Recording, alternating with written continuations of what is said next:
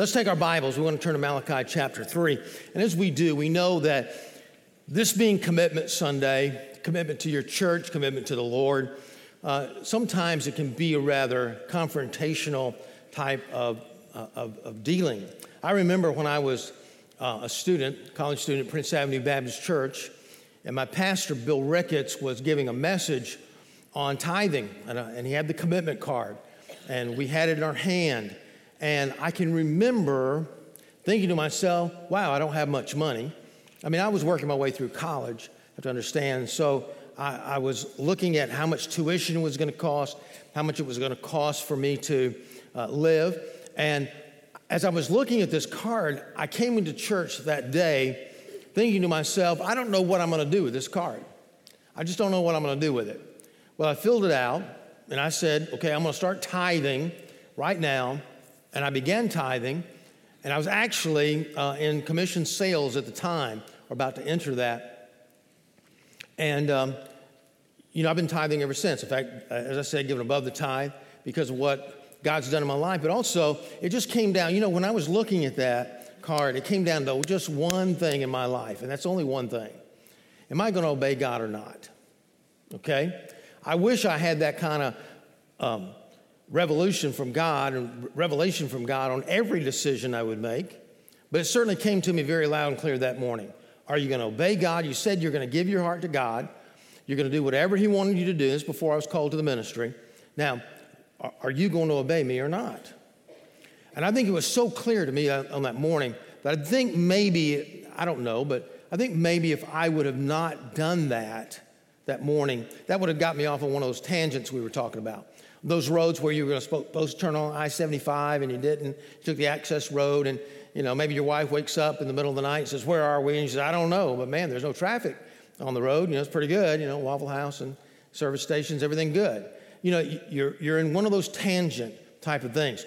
And you think to yourself, wow, I'm, I really miss that relationship with God. It just seems so far away now in my life.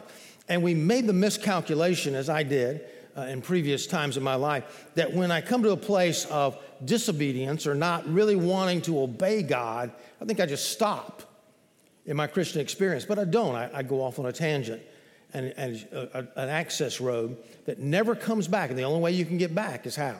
Well, let's look at it this morning. We want to see, um, as I've just shared with you just a few moments ago, um, every decision we make to follow Christ is just a really a new way to take a courageous step of faith. And that's all it is. You, you look at salvation, how how salvation, the salvation experience is the most confrontational, threatening thing that could ever happen to a person's life. They're thinking to themselves, look, I'm running my own life. I'm doing my own thing. I, I enjoy the sin I'm involved in, even though it's it's killing me, but I still enjoy it. And now you're asking me blindly, no, not blindly. Oh, yeah, it is blindly, because I don't know what the Christian life is going to be like once I receive Christ. What a step of faith. A step of faith by conviction that Jesus Christ died on the cross. He loves you. He loves you more than you love yourself. And you're willing to base all of your life on that one decision. And every decision after that is easier, and should be at least. But nevertheless, it's always a step of faith.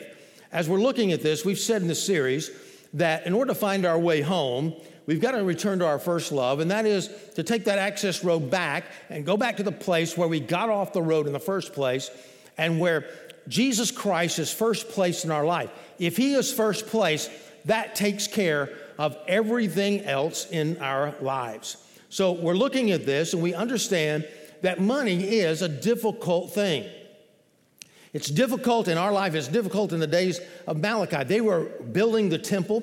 They're about to have the temple worship back again, and God's big complaint to them was that they were ungrateful.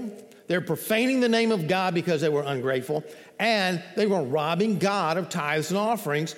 And this is the last book to the Jewish people, that really exclusively to the Jewish people, that's ever been written. four hundred years later, Jesus Christ would come on the scene. So here was someone, a group of people, that we, a nation that we can identify with. And so we look into the Bible, and we find, first of all, a reviewing of our challenge. Secondly, the revealing of the solution. And finally, the releasing of our faith. First of all, There's a reviewing of the challenge. Let's look in, in verse three, or chapter three, verse one. Behold, I am going to send my messenger, and he will clear the way before me. And the Lord whom you seek will suddenly come to his temple. And the messenger of the covenant in whom you delight, behold, he is coming, says the Lord of hosts. But who can endure the day of his coming? Who can stand when he appears? For he is like a refiner's fire and like a fuller's soap. This is prediction here. This is prophecy. He's saying one's going to come to prepare the way. And that one was John the Baptist. four hundred years later, the next Old Testament prophet, you might say, to come on the scene would be John the Baptist. Then the one that's going to come after him is going to be like uh, in a refiner's fire. He's going to be like fuller's soap. He's going to cleanse people. That's talking about Jesus himself. He will sit on a, as a smelter and a purifier of silver. He will purify the sons of Levi, those are the priests of the Jewish nation, and refine them like gold and silver so that they may present to the Lord offerings in righteousness. Then the offering of Judah and Jerusalem will be pleasing to the Lord, as in the days of old, as in the former years. The problem was in giving God, robbing God here, they were giving God the leftovers of their life. It's not that they were not obeying the law by actually giving ten percent of their stock, ten percent of their vegetables, but what they would do, they would give him the worst. They would look at a sheep and say, well, you know, this wool's all disease. He's pussing at the eyes. Nobody can use, nobody can eat this sheep. Nobody can use its wool. We'll sacrifice that one to the Lord. After all, he's going to burn it up anyway. And so they were profaning the name of God by giving him the leftovers of their life. And he says, I, these, these offerings now are going to be acceptable to me because in that day, talking about our day, we will have a love for the Lord and not just do things out of legalism. Verse five, then I will draw near to you for judgment, and I will be swift witness against the sorcerers, against the adulterers, against those who swear falsely, against those who oppress the wage earner and his wages, the widow and the orphan, and those who turn aside the alien and do not fear him, the stranger, says the Lord. For I, the Lord, do not change. Therefore, you, O sons of Jacob, are not consumed. He says, I made you a promise. I'm gonna, I'm faithful to always keep my promises. For in the days of your fathers you have turned aside from my statutes and have not kept them. Return to me, and I will return to you, and says the Lord of hosts. But you say, how shall we return? That's what we're talking about this morning. How do you get back to where you started? How do you get back on track? How do you return? Notice that he asks, he answers the question with a question. Will a man rob God? He's reading their minds.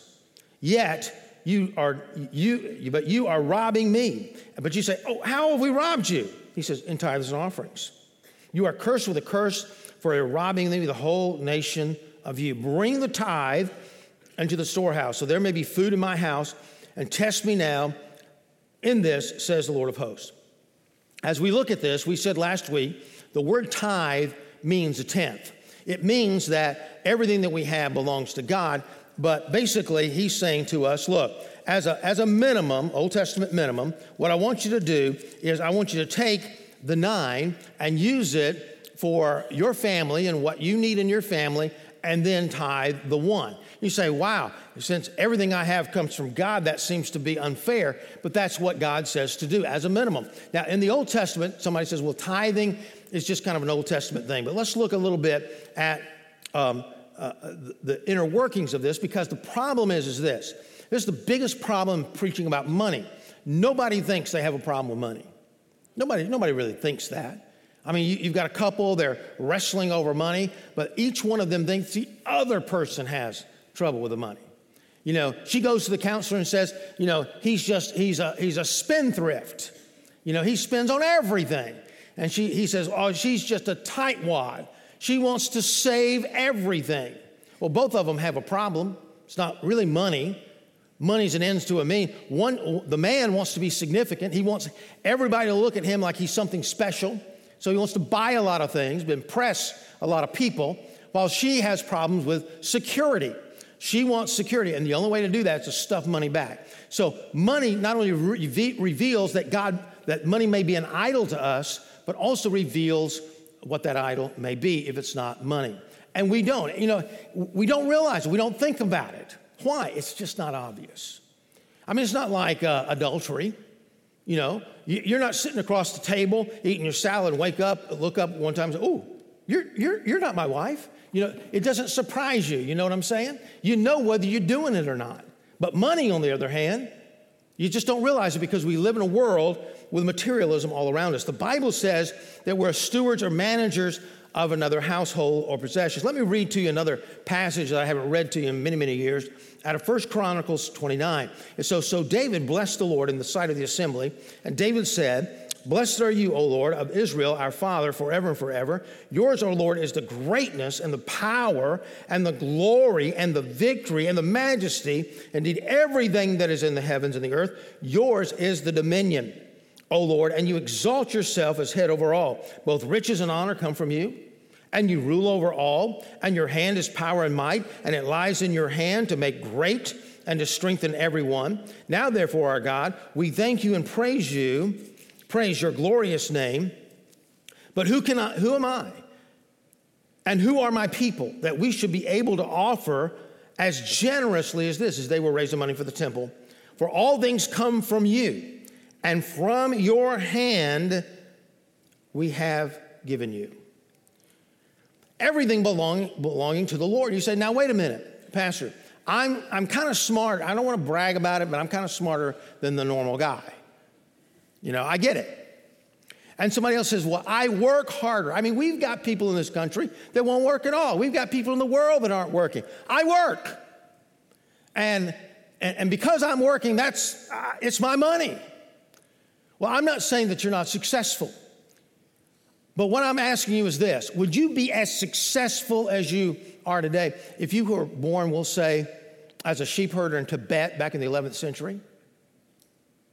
Would you be as successful today if you were born today in the nation of India and be one of the impoverished people there?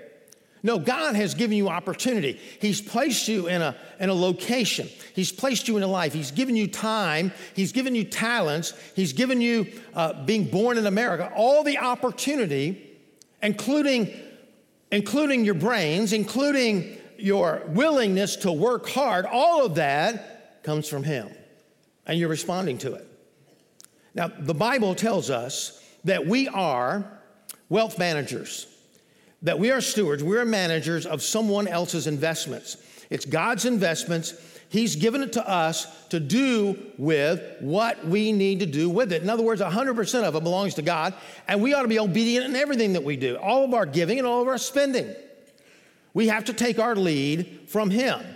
And here it says, will a man rob God? The word rob here comes from a Hebrew word, a very unusual word, by the way, meaning Uh, it, it means simply to plunder. It means to embezzle. It means to uh, take away from a society. Now, what God is saying here is, look, it's mandatory for the Jewish nation to tithe. Here, it's voluntary. We don't we don't make anybody. We don't we don't judge anybody. Uh, I don't know unless you're telling me what you give. I don't know what you give. It's voluntary. But back then, it was mandatory, and all the tithes were brought to the temple. And not only did it meet the needs of the temple, but also the poor in the entire nation. And so he says, because you're holding the, these things back, what's happening is that the poor are lacking. The ministry is lacking. You're, you're, rob- you're plundering your own nation. What would happen in this nation if every evangelistic church and all their members at least tithes to the to the um, their income? What would happen? You know, we would not only be able to use that money to not only hire staff and, and do ministry all throughout the community, but we would be sending people overseas like you've never seen before. We, we're having to bring people back in our denom- denomination from the mission field because there's not enough money there. What we could do if we just simply had it.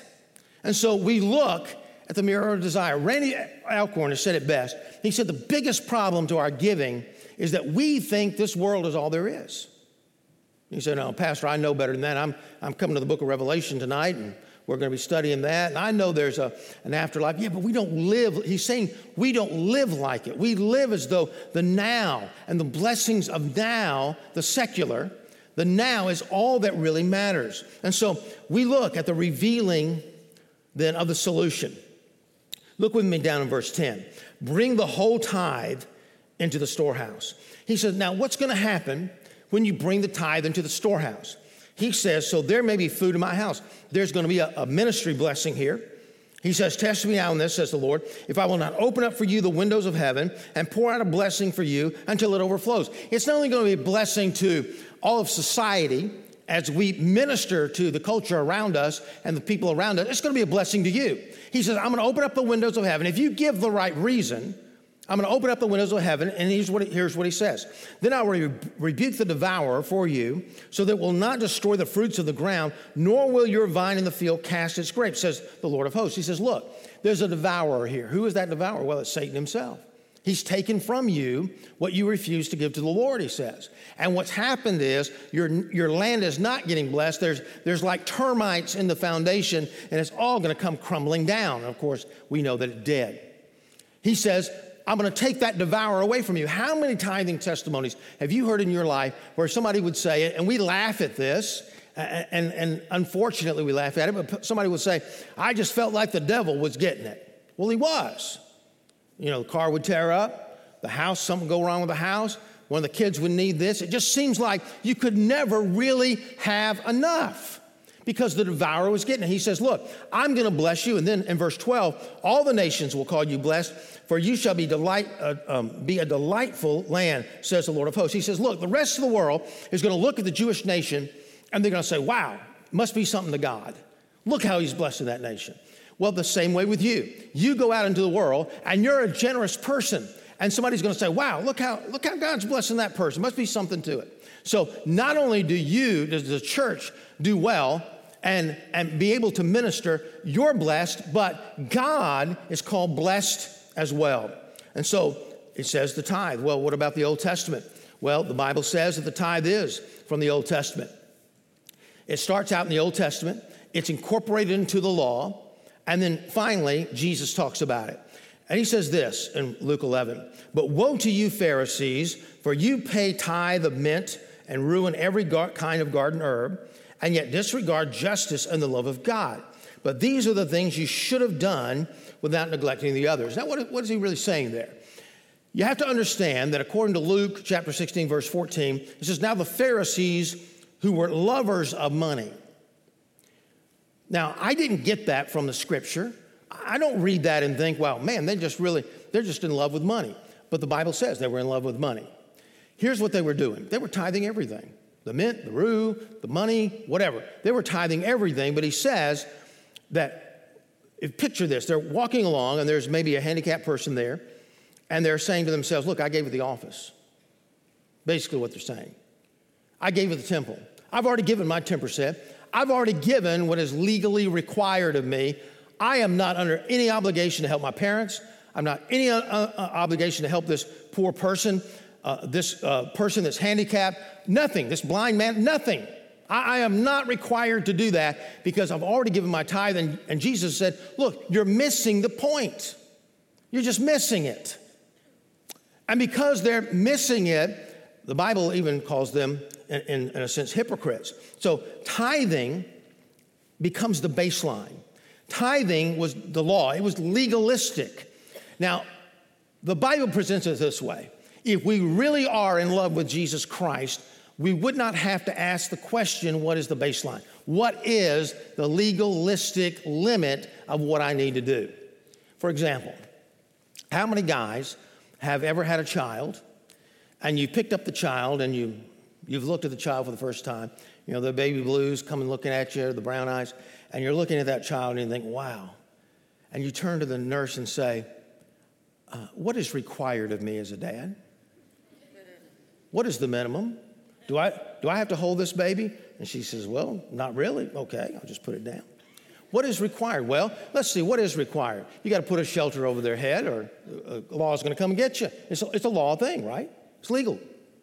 Well, the law is going to come get you. You got to make sure they get an education at least until what? They're sixteen years old. Then they can drop out.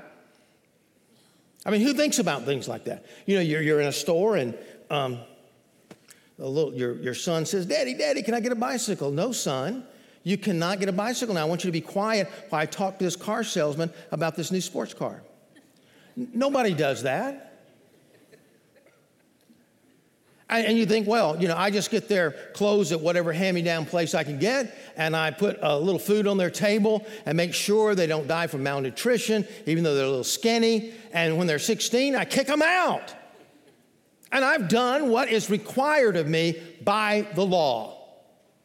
And that's all Jesus is saying to the disciples, or rather to the Pharisees. If you loved me, what would you do? Well, you take that little baby in your arms, and you wouldn't you wouldn't believe how that... Ladies, how that, well, you, you would believe it kind of, but in a different way, how it changes a man's heart. He looks at that baby and says, well, I've been kind of bumming around. You know, I haven't been really trying to get any promotions, haven't been really working. Why do so many men work themselves to death? Well, uh, you know, and work to the detriment of their family, really. It's because they, they want to get ahead. They're thinking about, oh, man, what a responsibility. There's a college education, and there's getting them started in, in their field. Oh, maybe there's a master's degree, and, and you think about student loans, and we don't want to do this or that. And he begins to think, I, I need to get out there and really go for it because I got to do everything that I can to make my make sure my son or daughter get the benefits of life. I, I mean, even when we were, we had children, and they were growing up. We were concerned, you know, they were concerned, so we were concerned about what type of shoe they would wear to school. Because if they didn't wear the right time, right kind, what would happen back then? They'd kind of be made fun of. And then if they did wear too, you can't get too expensive, by the way, because somebody'd steal it off their feet. But otherwise, you know, you you you know, parents skip church because they're involved in sports or in, in dance or this or that or the other, anything, anything for the kids. Why? Well, you, you love your kids. And Jesus is saying, look, if you love me, if you truly love me, you're not going to have to ask about the minimum. Even in our church today, you say, well, you know, well, you said that, you know, if we can somehow give what we gave per month over the last six months, then we're going to meet this budget, so it's not really all that challenging. But, you know, we have, it takes twenty-five thousand dollars a year just to pay utilities here. You got the building, you got the staff. I mean, who, who says, I don't want to pay the staff? I mean, after all, I mean, you like your staff, right?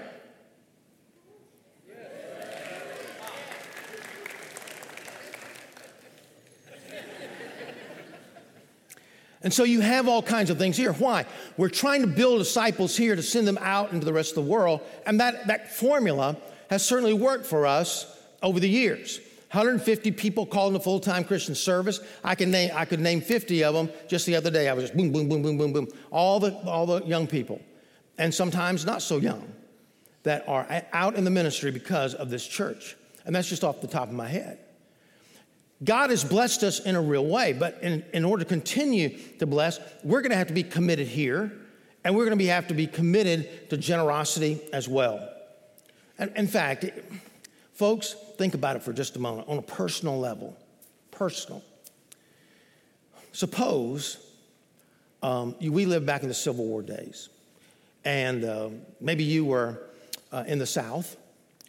And you found out from a really, really good source, not uh, one of these speculations that you hear about churches around here, but I mean a really good source, that what was going to happen is that Robert E. Lee was going to surrender, and therefore all of your money, your Confederate money, would be useless. What would you do? You say, well, you know, I'd just spend that money as fast as I could. No, you wouldn't. You would trade it in for something that was more long-lasting, gold or even um, northern money, the money we have today. Now, the Bible says that everything we have here is borrowed. It's not true riches, Luke chapter sixteen. It's not true riches. And the Bible says that the riches that we have in heaven is going to be true riches. Don't have anything now, but you're going to have it in heaven. Now, You, you look at yourself, you think to yourself, well, you know, you're talking about all this money stuff, and, you know, it, it's just, it's confrontational, and, and I'm uncomfortable, and, and wow, you know, I just can't believe you're doing it. Listen, you're, you're going to learn, if you're new here, uh, you know, and I don't say this in a bragging, bragging way, but I'm not afraid to preach on anything, all right? I've been preaching on this for twenty-three years, all right? But let me say this.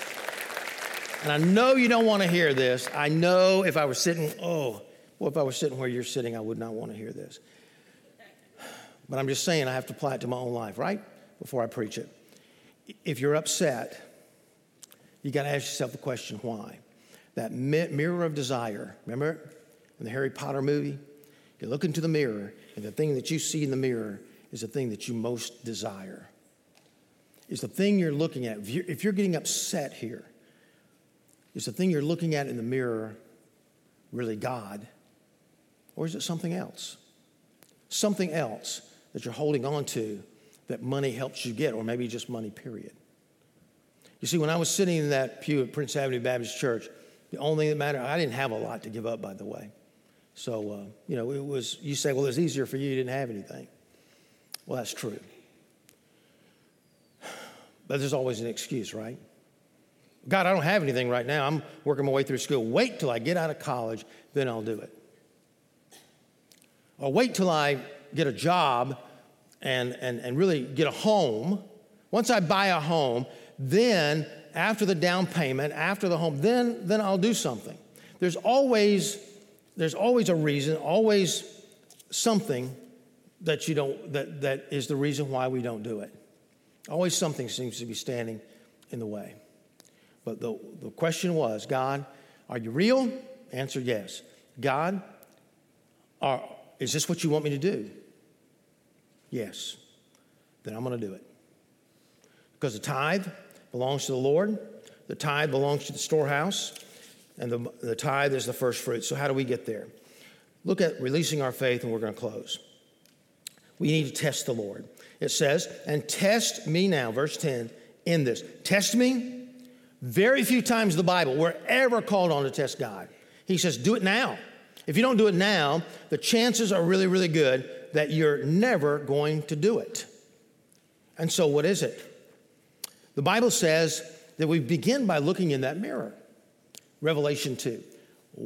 Who is the Lord of your life? What is first place in your life? Really, if, if Jesus is first place, the only thing that you be ask, should be asking, God, what does the Bible teach? What does it teach? I'm willing to do that if that's what the Bible teaches. Secondly, we take an obedient step of faith. As I said before, every decision we make to follow Christ in obedience is a courageous step of faith. That's what we're going to do with the ninety-day challenge. And on these cards, if you want to pass them down the row for just a, uh, to, these cards come with an envelope. We're going to ask you to Uh, fill this out as I shared with you in, in my letter to you this week. And we do this every year. And we're going to be doing this in just a moment. Before we do, uh, on the back, it says there's a ninety-day challenge. And here's the challenge for ninety days. If you are willing, uh, guys, ushers, you don't need to come up quite yet, all right? Uh, but if you are willing, if you are willing to say, I'm willing to tithe for ninety days, not just one or two checks. We're not talking about that. But tithe every single check for ninety days. And if you are not feeling this, if God, you just say, you know, I just disobeyed God by doing that. That had nothing to do with the Bible, nothing to do with my relationship with God. Then we, we will refund all your offerings for ninety days. So it's a step of faith for you, but we're joining you in that step of faith. Now, I ran across a guy last week, came up to me, and when I mentioned the ninety-day challenge, and he said, you know, I did that, and God has really blessed my life for it. And so we're going to watch his testimony here before we close. Let's do that. Rick?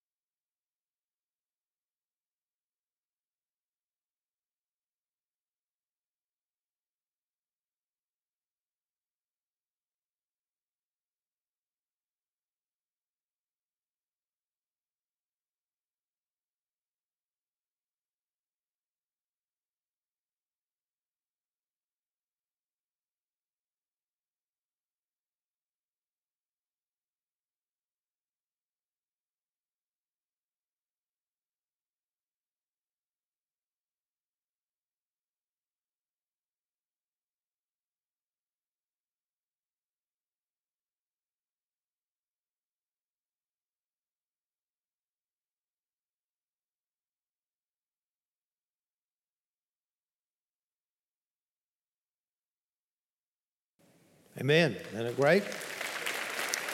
And um, he came to me last week willing to give that testimony, and so we're grateful to take it. And so you commit this morning, then you follow through. Let me just share one quick story that I've shared uh, many times over the years. C. Roy Angel was uh, late, the late pastor, and uh, many of you may have um, heard of him here in pastor in Florida, I think, Miami. And uh, back in the day, he was going and visiting uh, this lady in this uh, kind of apartment-type complex. And coming down the steps, he noticed that a young boy, elementary school, middle school age, was looking at his car. And he said, son, uh, pl- pl- please don't scratch the car. And uh, he says, oh, I, I'm, I'm going to touch it. I was just admiring it. He, it was a beautiful red sports car. And he says, I've never seen a car like this before.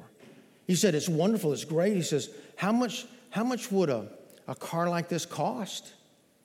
And the pastor said, well, you know, I don't know. And he said, what do you mean you don't know? He said, look at this beautiful car. How could you not know how much this cost? And she, he said, you see, it's because my brother gave it to me. And the little boy said, wow, I wish. And he said, pastor said, I know. You wish you had a brother like that. And the little boy said, no, I wish I could be a brother like that.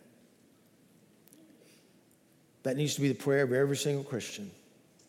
I wish I could be a brother that that was that generous, that giving, and that able to give. Let's bow for prayer. God, in just a moment, we're going to ask people to fill out this card. And I know it's uh, confrontational. I've been there. I know that um, it could, um, you know, we wrestle back and forth. What should I do, God? What should I do? And um, God, it was so maybe easy for all one hundred or so leaders to fill out a card just the other day uh, to get us started. Uh, not so easy for somebody that's that's new to it. And so, Lord, I pray that you would lay upon our heart what to do. And I pray, God, that we would just obey you. Whatever you tell each individual person to do, whatever that is, we'll accept that. That's good. That's what we want. In Jesus' name, amen. Now, would you take uh, the card, if you will, um, before you? You should have an envelope there as well. And what I want you to do, I want to bow in a silent, kind of a silent word of prayer, give you time to pray for just a moment, about maybe a minute, and uh, and fill out the card. And uh, if you want to know what's on here, basically on the back is about the quick facts about the ninety-day challenge. But on the front, it says, I want to surrender my life to God in a fresh way in two thousand seventeen by, one, accept the ninety-day challenge to begin tithing to my church. Accept the ninety-day challenge by giving over and above my tithe to the church. That's not a refundable thing, but I, I challenge you to get off the baseline and really start uh, giving. Uh, number three, by continuing to tithe to my church. Number four, by praying consistently for my church in two thousand seventeen. There's some something here for everybody. And the reason why we, we ask you to put an amount there, if you can, really help us, because uh, that's going to help our stewardship committee and um, uh, our stewardship team, I should say, to release money and know what we can do during the year based on uh, what comes in, uh, what comes in on the on the um, on these cards. And so we ask you to do that. And Um, And so let's just bow right now in, in a prayer. And as you're bowing before the Lord, I'm going to ask leaders to reconsider as well. Maybe you want to do more, but also to fill out a card as a testimony to those around you. And also the card looks a little different, and we, we did put on there by continuing to tithe. And maybe that's what you intended to mark. And so if you would, if you would do that, that would be great. But right now, just take a moment to pray. Thanks for listening. You can find more sermons and other information at cross life church dot com.